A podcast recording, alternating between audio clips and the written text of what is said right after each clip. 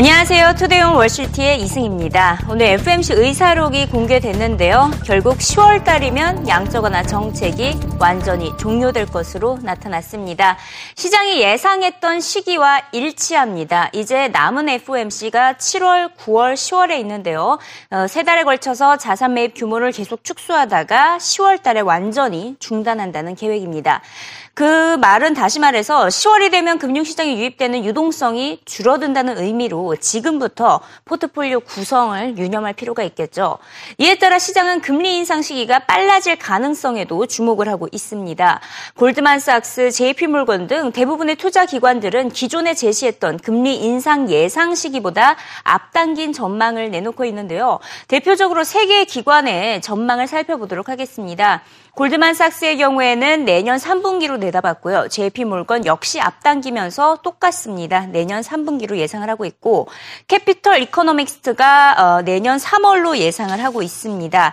일부 기관은 올해 하반기까지 언급을 하고 있는데요. 대부분은 평균적으로 봤을 때는 내년 중반쯤을 예상하고 있습니다. 이번 FOMC 의사록을 본 결과 연준 내부에서 여전히 불협화음이 전해지고 있는 것으로 나타났지만 아직까지는 옐런 의장이 이끄는 대로 진행이 되고 있습니다.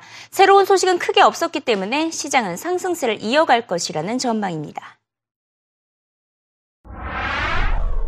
Uh, no change. Uh, everything was expected. I think the markets continue on, and I don't think there's anything that was uh, that uh, troubling, certainly from the uh, market perspective, or that surprising from a market perspective. What about you, Bob?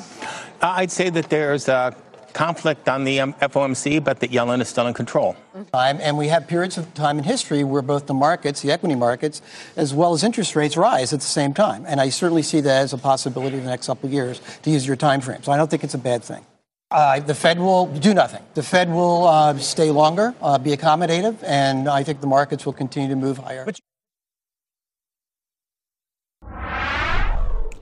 앨런 크루거 프린스턴대 교수 역시 기준금리 인상 시기가 앞당겨질 것으로 내다봤습니다. 내년 초가 적절한 시기가 될 것이라고 진단했는데요.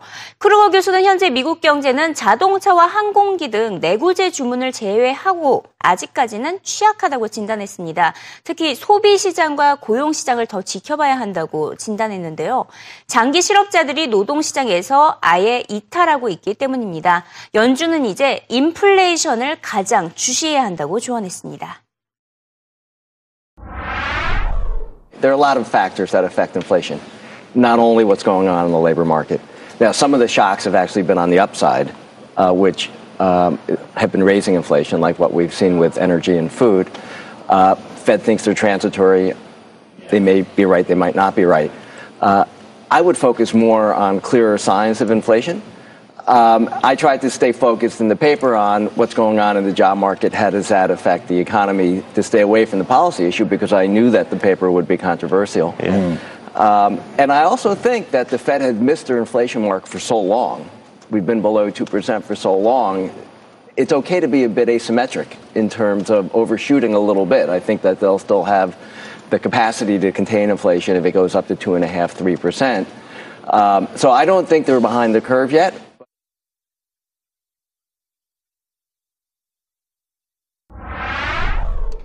이틀 연속 뉴욕 증시에서 고성장 모멘텀 주들이 큰 폭으로 하락을 하고 있습니다. 지난 3, 4월에도 비슷한 현상이 나타났었죠.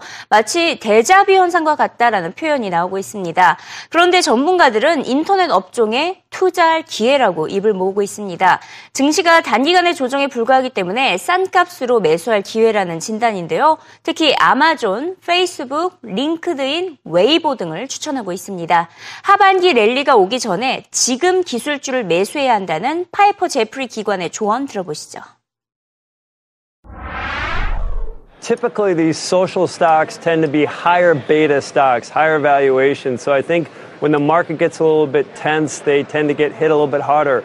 And second is there is a era of or a, a, a part of unknowing related to how some of these stocks are going to make money longer term. And so I think the combination of the high beta plus a little bit of uh, uncertainty from investors about the future uh, result in these big impacts.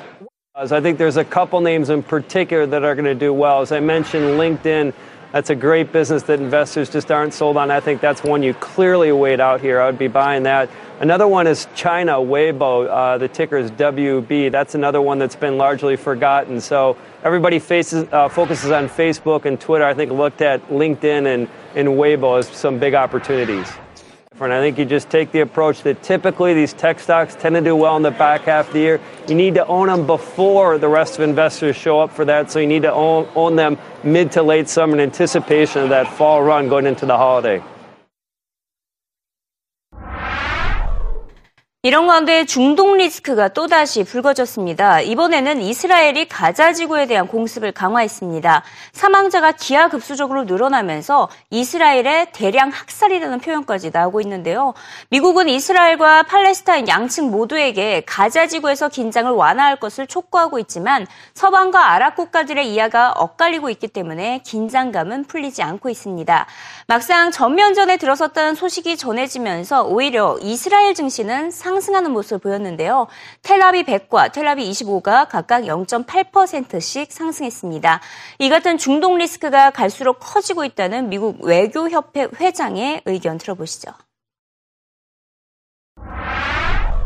Well, as you say, this is simply now one of the many, all too many fault lines in a turbulent uh, Middle East. This is perhaps in some ways the most familiar. It's been overshadowed of late by Iraq, by Syria, uh, what, what, have you. Uh, what we're seeing here, though, is the breakdown, as you say, of the 2012 Egyptian brokered uh, ceasefire. Uh, it shows, in some ways, Israel's physical vulnerability to these longer range rockets that Hamas has acquired from Syria, Iran, and, and other places. And the real question is what is Israel's goals going to be? Are the Israelis going to try to reestablish what the prime minister called calm for calm, essentially uh, a ceasefire? Or is Israel going to try to go beyond that and try to reduce significantly the inventory of uh, rockets and try to uh, show that Hamas is powerless to defend itself and the people who live uh, in Gaza? It looks to me like the Israelis are not going to reoccupy Gaza, but are probably looking at sustained air campaigns and probably some ground force incursions in and out or going after specific uh, targets, but something, something less, if you will, than a large, prolonged occupation. Which the problem of that is, is not only is it costly, is what happens after then you pull out. There's no guarantee you can make anything stick. 어제 브라질이 독일에게 역사적 참패를 당했었죠. 4강전에서 7대 1로 패했습니다.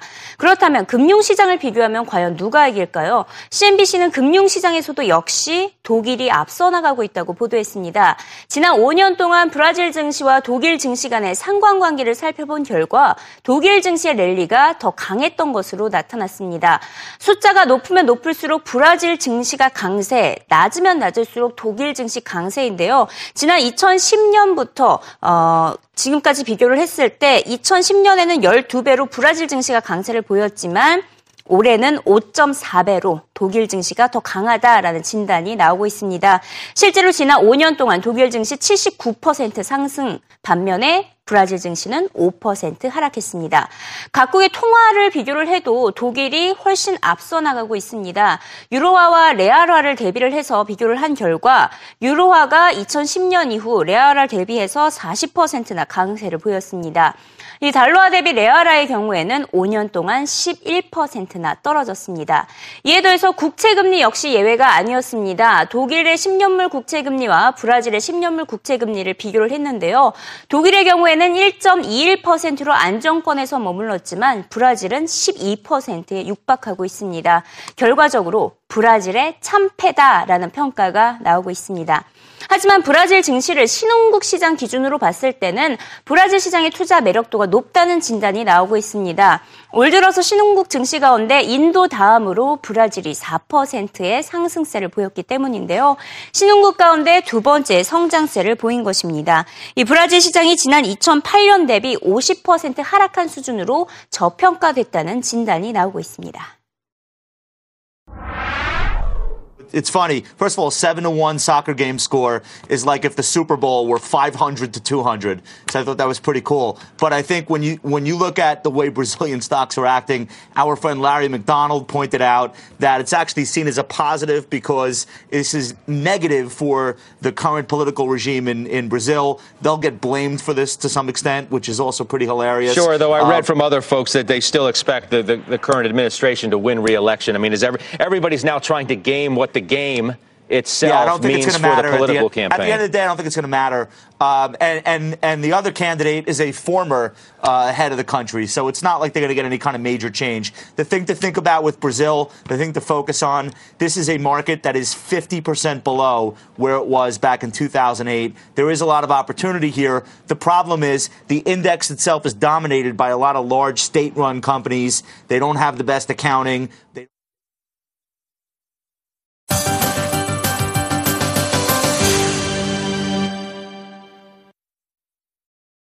현재 이 시각 CNBC 헤드라인을 살펴보도록 하겠습니다. 역시나 탑 헤드라인으로는 연준의 FOMC 의사록 소식이 전해지고 있는데요.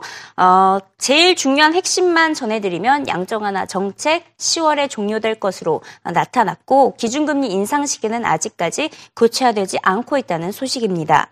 자, 두 번째 헤드라인을 보면 인도 증시에 대해서 이야기를 하고 있습니다. 인도 증시가 올해 22% 상승하며 신흥국 증시 가운데 가장 많이 올랐는데요. 모디 총리의 효 과라고 보시면 되겠습니다. 하지만 CNBC는 이번 주 모디 총리의 새로운 예산안이 발표를 앞두고 있는데 이 결과에 따라 증시의 추가 상승 여부를 판단할 수 있을 것이라고 진단했습니다. 일단 모디 총리는 인도 역사상 처음으로 건설되는 고속도로 고속 철도 계획을 발표한 바가 있었죠. 이 투자자들은 이번 예산안 발표에서 구체적인 경기 부양책을 기대하고 있습니다. 만약에 구체적인 안건이 나오지 않는다면 랠리가 이어지지는 못할 것이라는 전망입니다. 이런 가운데 유로화 역시 강세를 이어가고 있습니다. 하지만 투자자들이 오히려 유로화 강세를 대수롭지 않게 생각하는 것으로 나타났습니다. 일반적으로는 유로화 강세가 유로존의 경제 성장의 발목을 잡게 될 것으로 우려를 하고 있는데요. 하지만 유로화 강세 원인을 살펴봤더니 해외 자본이 유입되는 것이기 때문에 큰 악재가 아니라는 진단입니다. 시장 전문가들은 9월 달에 유로화 강세 기조가 꺾일 것으로 내다보면서 그때까지는 계속해서 내수 경제에 투자할 필요가 있다고 조언을 했는데요. 10월 전까지 유로화 어, 달러화 대비 유로화가 1.32달러를 기록할 것으로 예상을 하고 있습니다. 그 전까지는 유로화 강세에 맞춰서 수출 기업을 피해서 내수 기업에 투자하면 큰 수익을 거둘 수 있다고 입을 모으고 있습니다. 어, 간만에 CNBC의 must 기사 한번 살펴보도록 하겠습니다. 스페인 경제에 대해서 이야기를 하고 있는데요. 한때 고공행 행진하던 스페인의 기술업체 고엑스의 파산이 전해지고 있습니다. 자, 고엑스가 파산을 함에 따라서 스페인 경제 전체를 뒤흔들고 있다는 소식인데요. 고엑스의 현재 주가 0유로에서 거래가 되고 있고 이들이 발표한 매출 실적의 90% 이상이 존재하지 않는 것으로 드러났습니다. 결국 이 업체가 지난 주말에 파산 신청을 했는데요. 아, 이 업체는 지금 스페인 지역에 free 와이파이를 제공하는 업체입니다. 아, 지금 이 같은 대규모 업체가 파산으로 몰리면서 그만큼 스페인의 금융 규제와 시스템이 취약하다는 것을 시사하고 있다고 CNBC는 지적했습니다. 자, 이번엔 기업 소식으로 넘어가 보도록 하겠습니다. 어, 애플이 계속해서 지금 아이워치 개발에 박차를 가하고 있는 것으로 보이는데요. 얼마 전 스위스 명품 시계 임원을 영입한 데 이어서 이번에는 나이키의 전 퓨어밴드 엔지니어 두 명을 영입했습니다. 자, 시장에서는 10월 달에 iOS 8을 기반으로 한 아이워치가 출시될 것으로 예상을 하고 있는데요. 이런 가운데 아디다스가 피스마트를 먼저 출시했습니다. 운동 코치 역할을 해준다고 하는데요. 아디다스 디지털 스포츠 상무로부터 어떤 제품인지 자세히 들어보시죠. So uh, FitSmart is, a, is the newest product in our MyCoach uh, ecosystem, and it's very much just a fitness coach that you can wear on your wrist when you're running or working out. And it has an onboard heart rate monitor that allows us to give guidance to the user uh, and help them set and ultimately achieve goals so they can be successful um, trying to, to reach those, uh, those fitness goals. Yeah, so two sizes, two colors. There's a black and there's a white, $199. Um, and again, the key point of this is it has the heart rate monitor on the back. Um, we have this in other products as well. And the idea here is to bring that heart rate technology down to a more accessible price point and to a more accessible user experience. I think that's really important thing. Um, it also has uh, basic features for runners. So it does speed, it does distance, pace, cadence, of course, heart rate. And then from all that, we can also uh, give you calories burned.